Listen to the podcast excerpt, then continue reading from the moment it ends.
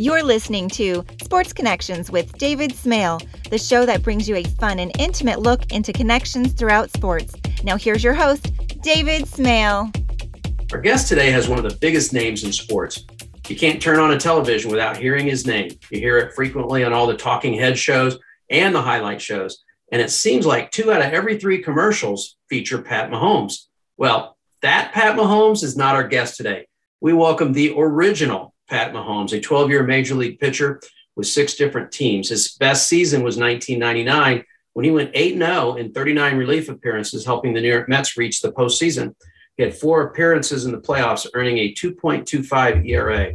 Like a lot of us, he's now better known for his offspring. His son, Patrick, is the quarterback for the Kansas City Chiefs, where he won an NFL MVP, a Super Bowl MVP, and a Super Bowl championship, all before turning 25. Pat also has the most famous granddaughter in Kansas City, outside of my three, of course. So, Pat, welcome to Sports Connections.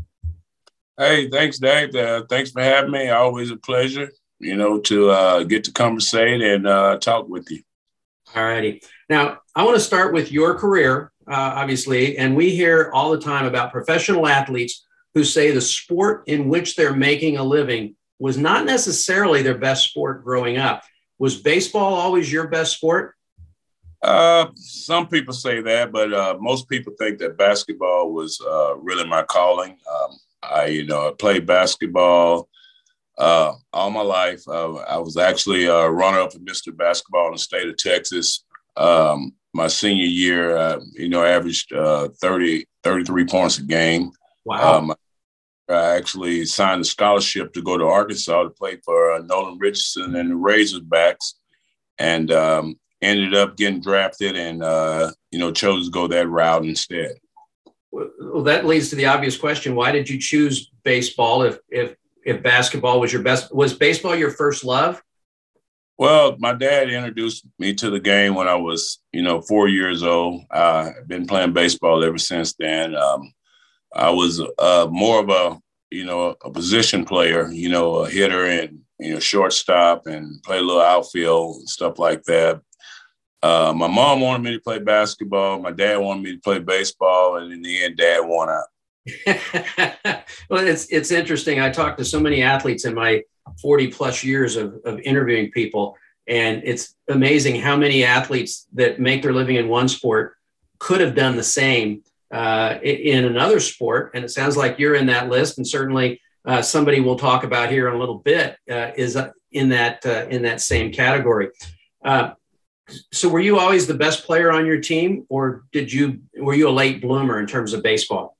Oh, for the most part I, you know i was i was pretty much the best player on the team but um, we had a lot of other guys a lot of my really really good close friends that could really play too. So you know we had a, a, a good mix we had a good mix and i was always smaller than everybody else. Now my, yeah. I, you know i was actually probably around about five six and 100 and 40 pounds when I went to high school. Oh, my. And by the end, when I graduated, I was 6'1, 175. But the funny thing is, my first year of pro ball, I played. Um, I played the whole year. I was 17 years of age. I left in June that year to go to Elizabethton, Tennessee to play uh, rookie ball. And by the time I got back in September, I was 6'4, 205 pounds. So I kind of, you know, my body matured uh, a little later, but um, I was, you know, pretty much the best player on the team. It's just I was just a little smaller than everybody else. And I didn't, I did not realize you were that big because I was going to ask you where where your son got his his size from. So obviously it came it came in the genes. Now playing MLB for 12 years is quite an accomplishment. How did you stick around for so long? Well, I was a sponge, you know. Um, I didn't know a lot about pitching. I only started pitching really my junior year in high school.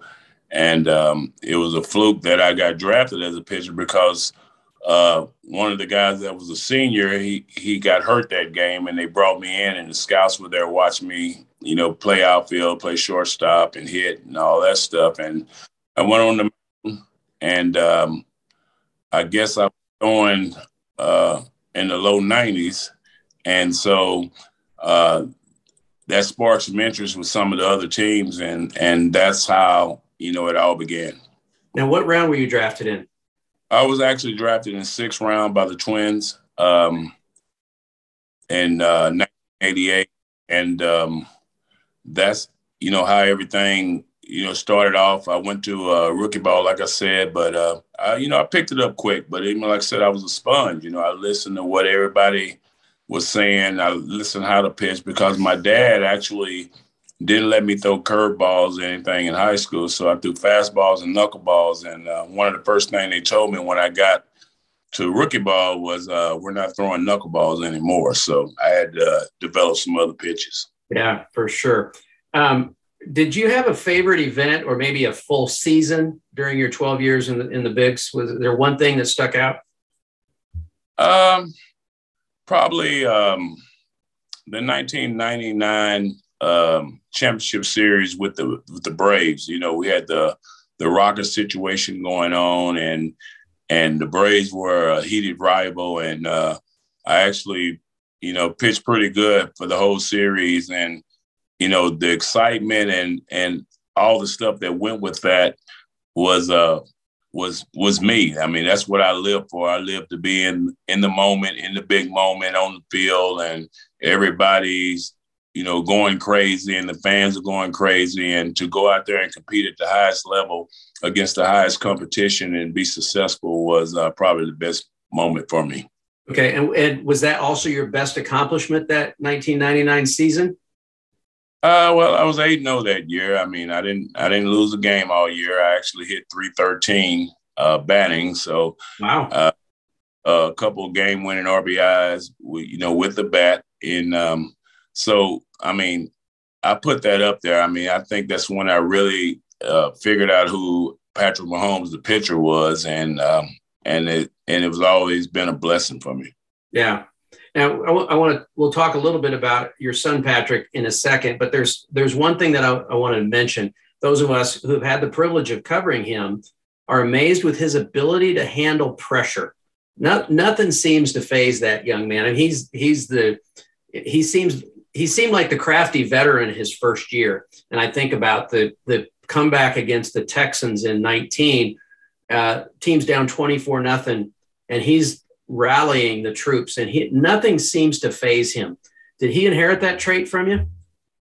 Uh, I would like to to think that um, he kind of inherited that from a little bit of everybody because uh, I, I, you know, I took him to the clubhouses as soon as he was able to go, you know, yeah. and I put atmosphere, I put him in that that culture, I put him in that that realm to try to show him, you know, I always thought he was going to be a professional athlete. So I, I, wanted him to know how professional athletes roll, how they what they do, how hard they work, and stuff like that. So uh, him being around it and seeing it and uh, seeing me in uh, the big games and the biggest moments and all that, and like me, he's always been a sponge too. So I knew that, you know, he would pick it up real quick and um, he's been able to translate it into his game. And, and I think that's a big thing for him. Yeah. And I, that leads to my next question. I was going to ask you, was it, you know, was it a genetic thing or was it environment? I think that the thing is the other uh, uh, word for it is, uh, is it culture? Is it environment or is it uh, genetic? So it was probably a combination of both. And that was very purposeful on your part to expose him, knowing he had the genes, knowing he had the probably the built-in athletic ability that was purposeful to give him that culture. And do you think that helps prepare a young man for playing uh, professional sports? Exactly. Being being in the in the fire, you know, being around it, seeing that, you know, the best at the game were, you know, out working hard every day, you know, trying to perfect their craft, uh, seeing that, you know, hey, this guy just hit two home runs last night, but he's he's at the field, you know, two hours earlier, you know, in the cages getting reps in. That yeah. lets you uh, you got to continue to uh, to work and strive, you know, for greatness. And I, he saw that, you know, at an early age, and he was able to duplicate it uh, once he got you know into high school and and other stuff, and knowing how hard you know you have to work. It's, it's one thing getting there. it's another thing staying there and and knowing what it takes to stay there and how to be a professional. I I think that kind of you know stayed with him and and he's taking it with him. Yeah, and it's I think there's more sons of professional athletes playing professional sports now than there was a generation ago.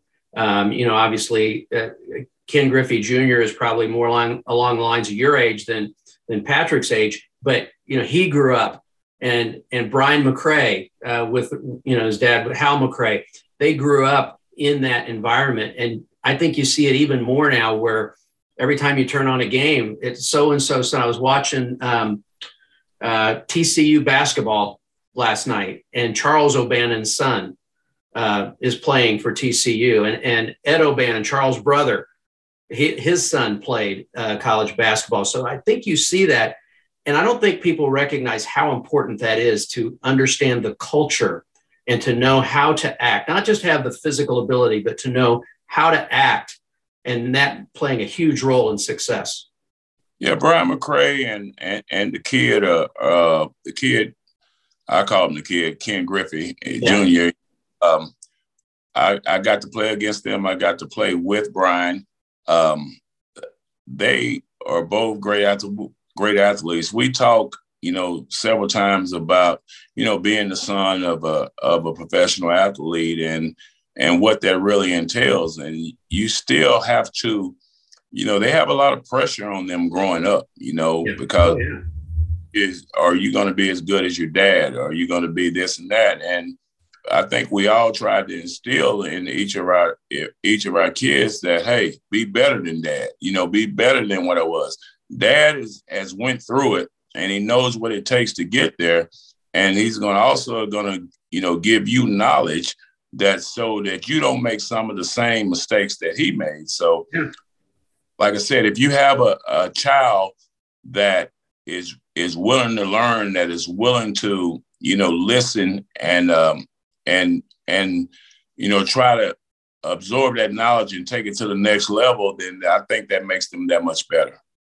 I had a question for you about you know as a former pitcher, did you you know I know that Patrick could have been a pitcher, could have been drafted as a pitcher in uh, in Major League Baseball did you wish that he had followed in your footsteps? But I'm guessing after hearing you talk that you were an all around athlete. You know, you could have played basketball, college basketball. You could have played maybe in the outfield as a, as a baseball player. So I'm guessing it probably didn't offend you or didn't hurt your feelings that he didn't follow in your footsteps because in a sense he did. He's a professional athlete. He's a successful professional athlete. He learned so much of the importance of the psychological side of it and also inherited the genetic side as well.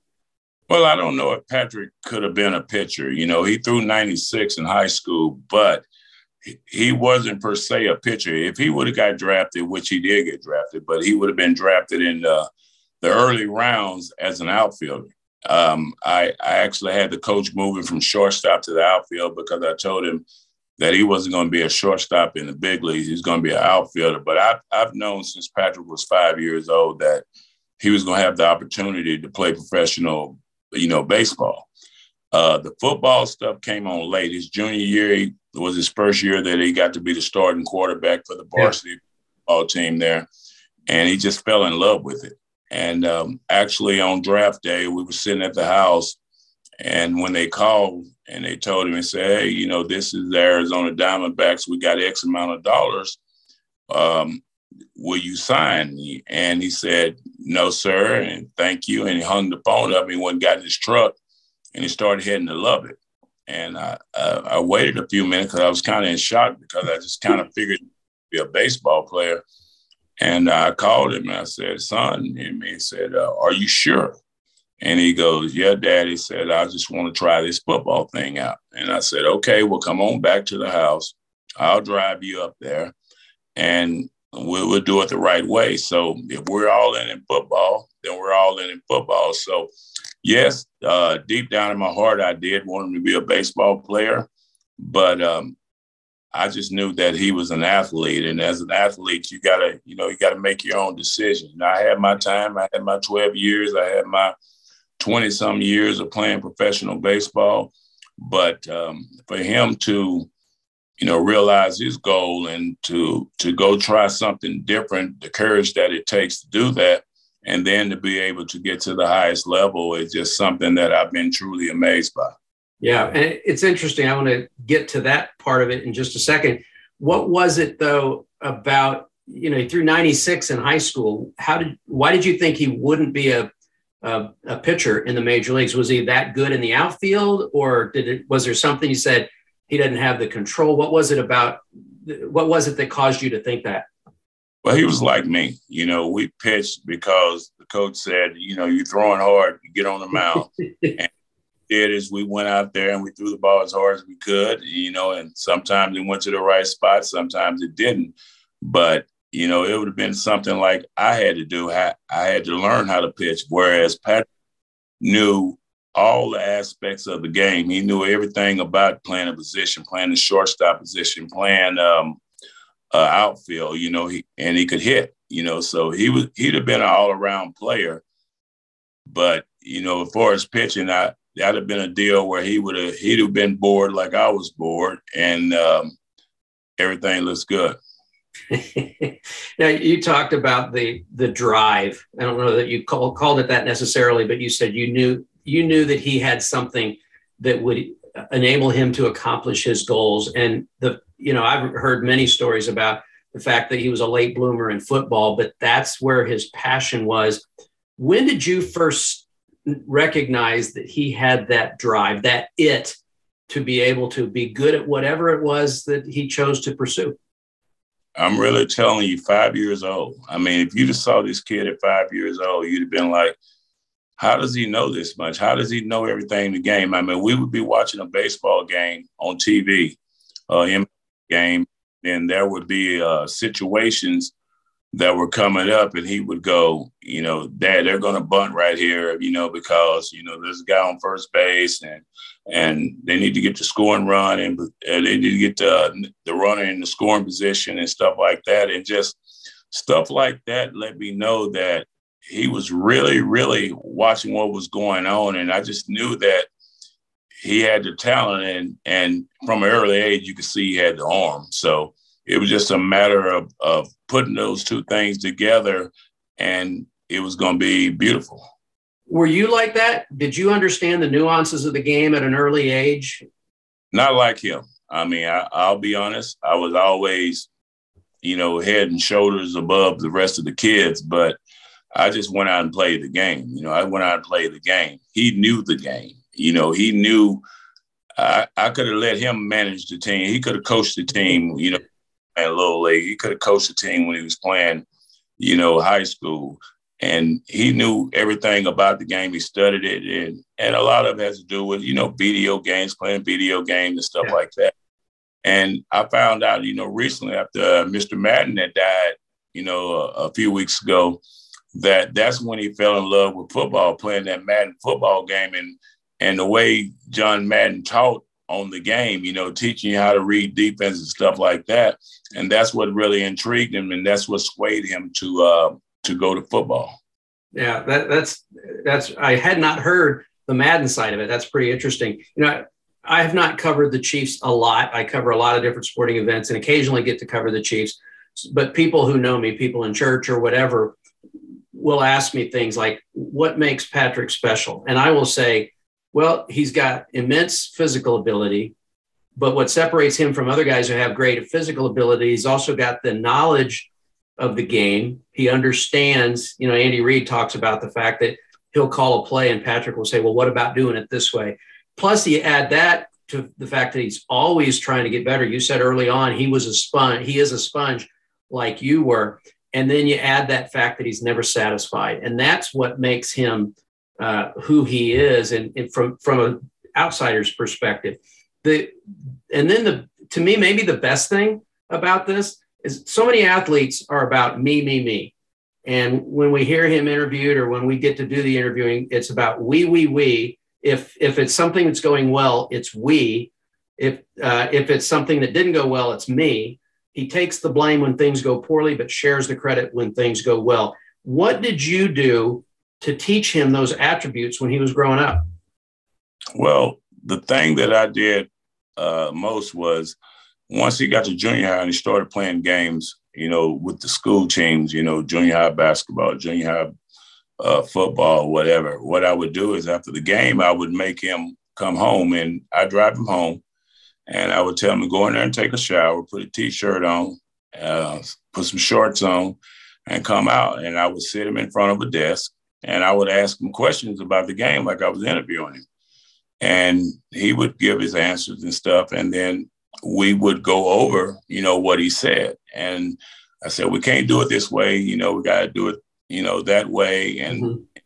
and he just he just learned it, and then it got to a point where he was, you know, better at it than I was, you know, as far as answering questions. So it's always going to be we. He's always going to take uh, the blame. I mean, if one thing I did tell him, I said, if you're going to take all, if you're going to take the glory, then when you lose, you know, you need to take the blame. So that's something that has been instilled in him, and and I think he does a pretty good job with it, you know, with his interviews and everything.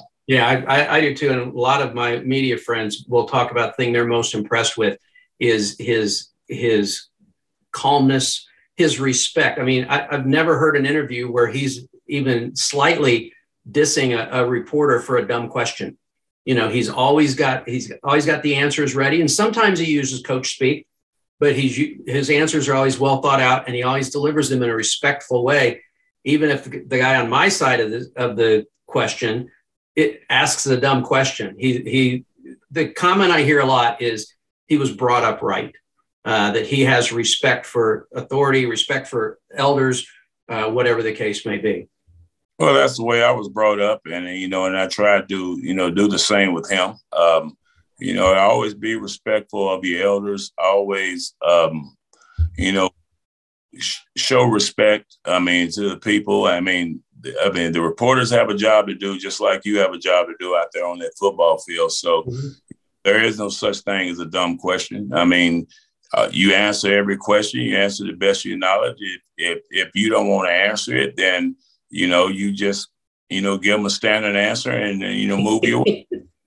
and and it's so much fun when he's when he's in his comfort zone, like with a lot of the reporters that cover the Chiefs on a daily basis. You know, he knows them. There, I can't remember. Maybe it was at the Raiders, and he got to the podium before Andy Reid did, and so he's up there and he starts quoting. He starts giving Andy Reid answers, and then Andy walks in, and they've got such a great relationship that that Andy says, "Yeah, I'll just let him do it," or something to that effect. But you know, it's very obvious he's comfortable in that situation. We've all seen athletes in various sports who it's like pulling teeth because they don't they're not comfortable in that. So it's obvious that that he is comfortable in that, and you guys deserve a lot of the credit. I, want to go back to something we said earlier. You, we talked about the fact that he wanted to be a football player. It, it intrigued him. He that was his pursuit as a lifelong Chiefs fan, I remember the Chiefs coming here in 1963, uh, and I've been a fan ever since. I'm glad he chose to play football. Uh, so thank you for that, by the way. um, now, I don't want to give away any secrets to the opposition, but do you see things that Patrick can improve on, and how open is he to you giving your input? Well, I mean, there's definitely stuff that you can improve on. I mean, if you're not trying to improve, then you, you're you're standing in the same place. But uh, you know, he, you know, his footwork. You know, he's working on when he's got when he's got soft and and and gentle feet. He's way more effective. You know, um, he also learned this year, I think, a, a lot of you know by taking the check down, taking what they're giving you. You know, he's always been a the home run guy. You know, he yeah. wants to the ball deep. You know, he wants to throw the ball deep, but I think he reads defenses real well, and uh, it's just a matter of him, you know, trying to you know saddle down that that throwing it deep thing, and you know taking the check downs, taking the uh, you know the little short routes and stuff like that, and that's something that I know he's actively working on, and he works on it every day. But there's always things. I mean, sometimes the game can seem easy. Sometimes mm-hmm. like, you know, you don't have to do a lot. You know, I can throw it here, I can throw it flat footed, I can do this, I can throw a side arm, I can do stuff like that. So there's all there's always, you know, body discipline that he can work on and and and realizing, you know, who he's working with, what he's working with, and you know, and and taking what the defense gives you. You don't have to answer this next question if you don't want. I, I didn't send it to you ahead of time because I just thought of it actually. But was he was he trying too hard early this season, early in the 2021 season, when you know balls were going off receivers' hands? Was he trying too hard to make things happen, or did he just have to learn to accept what the defense was get, giving him? I think it was a deal where he was uh, he was trying to make a play. We have a a Mahomes family uh, motto, which I've been telling him since he was in sixth grade, and I text him before every game, and I talk to him that. And this is back since sixth grade: basketball, football, baseball, whatever. And I'll tell him, you know, things like, you know, go out and lead the guys. You know, make this game day. You know, go do your thing. But in the end, players make plays. Yeah. And that's that's our saying. That's our saying between me and him. Players make plays. So I think it was a situation where he was trying to make plays, and sometimes the plays weren't there. So if you call that trying too hard, then maybe so. But I don't think it was trying too hard. I just think he was just trying to make a play, and yeah. Sometimes you know it turns it turns bad. But I, I feel like that he's adjusted and adapted and and made some uh, uh, made some uh, key you know I don't know what my word is. He made some key changes that yeah. uh, that um, he's doing a lot of the right things now. He's still going to make a play. He's still going to try to make a play. I mean, he's uh, losing really isn't an option for him. He's going to try to do whatever he can to win. Whether that means he throws three interceptions, he'll throw three interceptions because he's going to try to do whatever he can to win that ball game. All right, I, w- I want to switch gears. For, but before I do, though, um, I'm just absolutely thrilled. You know, I've been a Chiefs fan, as I said, for almost almost uh, 60 years now, um, and, and, I'm thrilled that he is not only part of the team now, but obviously he's bought into this community and he's part of the long term future of the of the of this city and of this franchise. But I'm going to switch gears about as far as you can switch gears. Is there anything cooler than being a grandparent?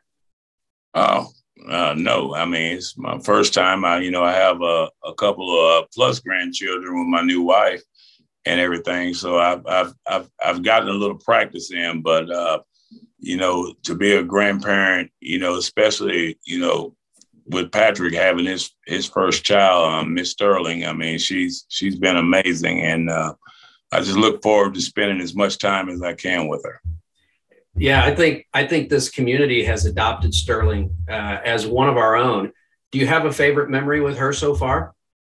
Oh man, I just every time I'm with her, you know, she uh she lights up. So that you know that's a good thing. You know, I've I've I've been called a baby whisperer before, so you know, kind of like me. So you know, I guess maybe because I had so many of them, but uh, the babies kind of like me, and uh, so every time I get to get with her and and see her, you know, throw stuff around and and and crawl around, and I'm still waiting on her to start walking. But I imagine that'll be probably the proudest moment that I will have with her is once she starts taking those first few steps. Well, I can tell you as a grandfather of three girls, uh, the oldest is six and the middle one is almost four.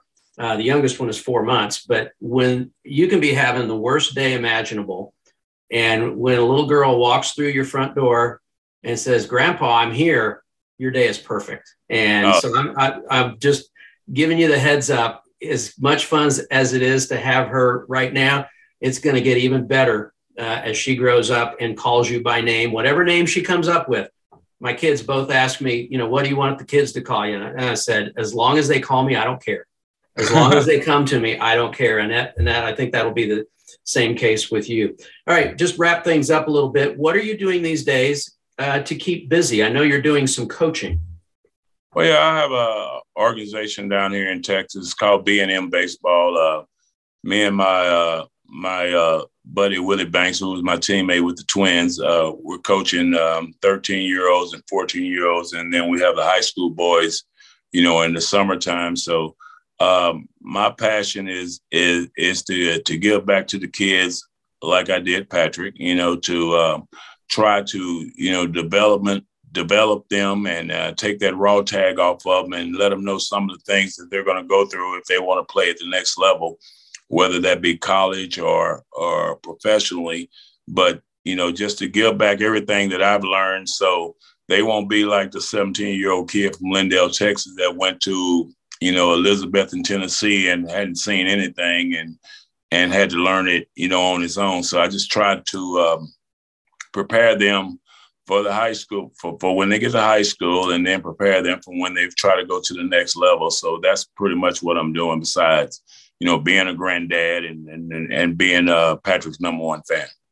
And and so what you're you're doing it's more than just skills training. You're you're giving them uh, life training as well with these kids.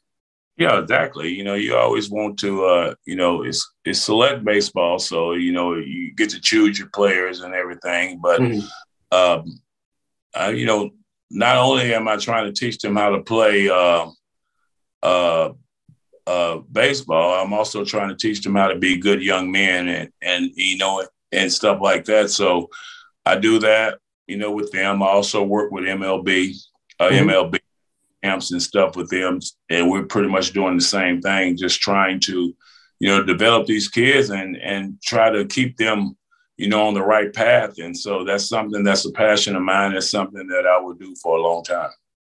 And having having someone like your son, who obviously you had a huge influence on, being so successful probably gives you credibility with the 13 or 14 year old who may not know about you as a player, but knows who your who your son is, that probably gives you a lot of credibility, doesn't it?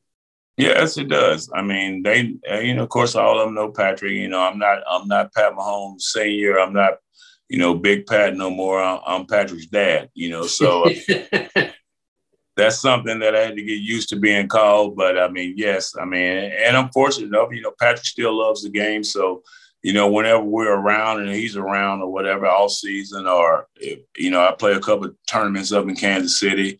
You know, he normally comes over and speaks to the kids and yeah. and, and all that good stuff. So that's always a plus. It's interesting as you said that. I was thinking back to an event uh, one time. Uh, the uh, the Royals radio announcer did a fictitious fight with Slugger, the Royals mascot was up on the jumbotron between between innings. Uh, Ryan was was uh, you know obviously they showed him up there and it was obviously planned ahead of time. And uh, Slugger kept tapping him on the shoulder and Ryan was like brushing him off. And finally they started wrestling all on that was the whole uh, commercial break between innings. And so I went up into the, after that I went up into the media room uh, to get a drink and I ran into George Brett and you know we were talking a little bit and i've known george for a while and and uh, this little girl probably eight or nine years old comes to the outside walkway entering the media dining room and she looks at me and looks at george and she says she looks up her eyes get real big and george is like oh this girl knows me. And she goes sir is slugger okay? And george goes yeah he's fine. It was it, they were just having fun and so she said, okay, good. She walks away. And I said, well, good to talk to you, sir. George realized that even, even being a Hall of Famer, eventually you're, you have a different identity. So I'm glad that it took you a little while, but I'm glad you're coming to grips with being Patrick's dad uh, and, and, you know, that being your identity these days. All right. Last, yeah. Last question. I always, I always wrap up with this with all the guests I've done uh, more than 100 interviews for the podcast itself. My last question is always this What's your legacy? Uh, I hope I hope my legacy is is a guy that uh, went out was a great uh, great teammate, um, a very athletic guy that left it all out on the field. You know that if if I was going into battle with you, that I was going to be with you, that um, I was going to see it through through the end. Never would give up, never would quit on you, and um, a guy that just genuinely, you know, loves everybody and and does whatever it, it takes uh, to be a team guy and a and a teammate. And um, hopefully, um, you know, my son will, um, you know, embody some of the same same things. Uh, I think he's off to a good start. And uh, once again, I'm just happy to be Patrick's dad. All right. Thanks very much for joining us. It's, it's good to catch up with you, and we'll have to connect next time you come to Kansas City.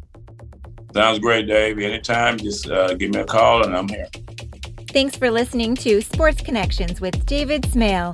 Make sure to subscribe, follow, and rate the show from your favorite podcast platform. You can learn more about David Smale and his work by visiting davidsmalebooks.com. Don't forget to join us weekly for new episodes. Until next time.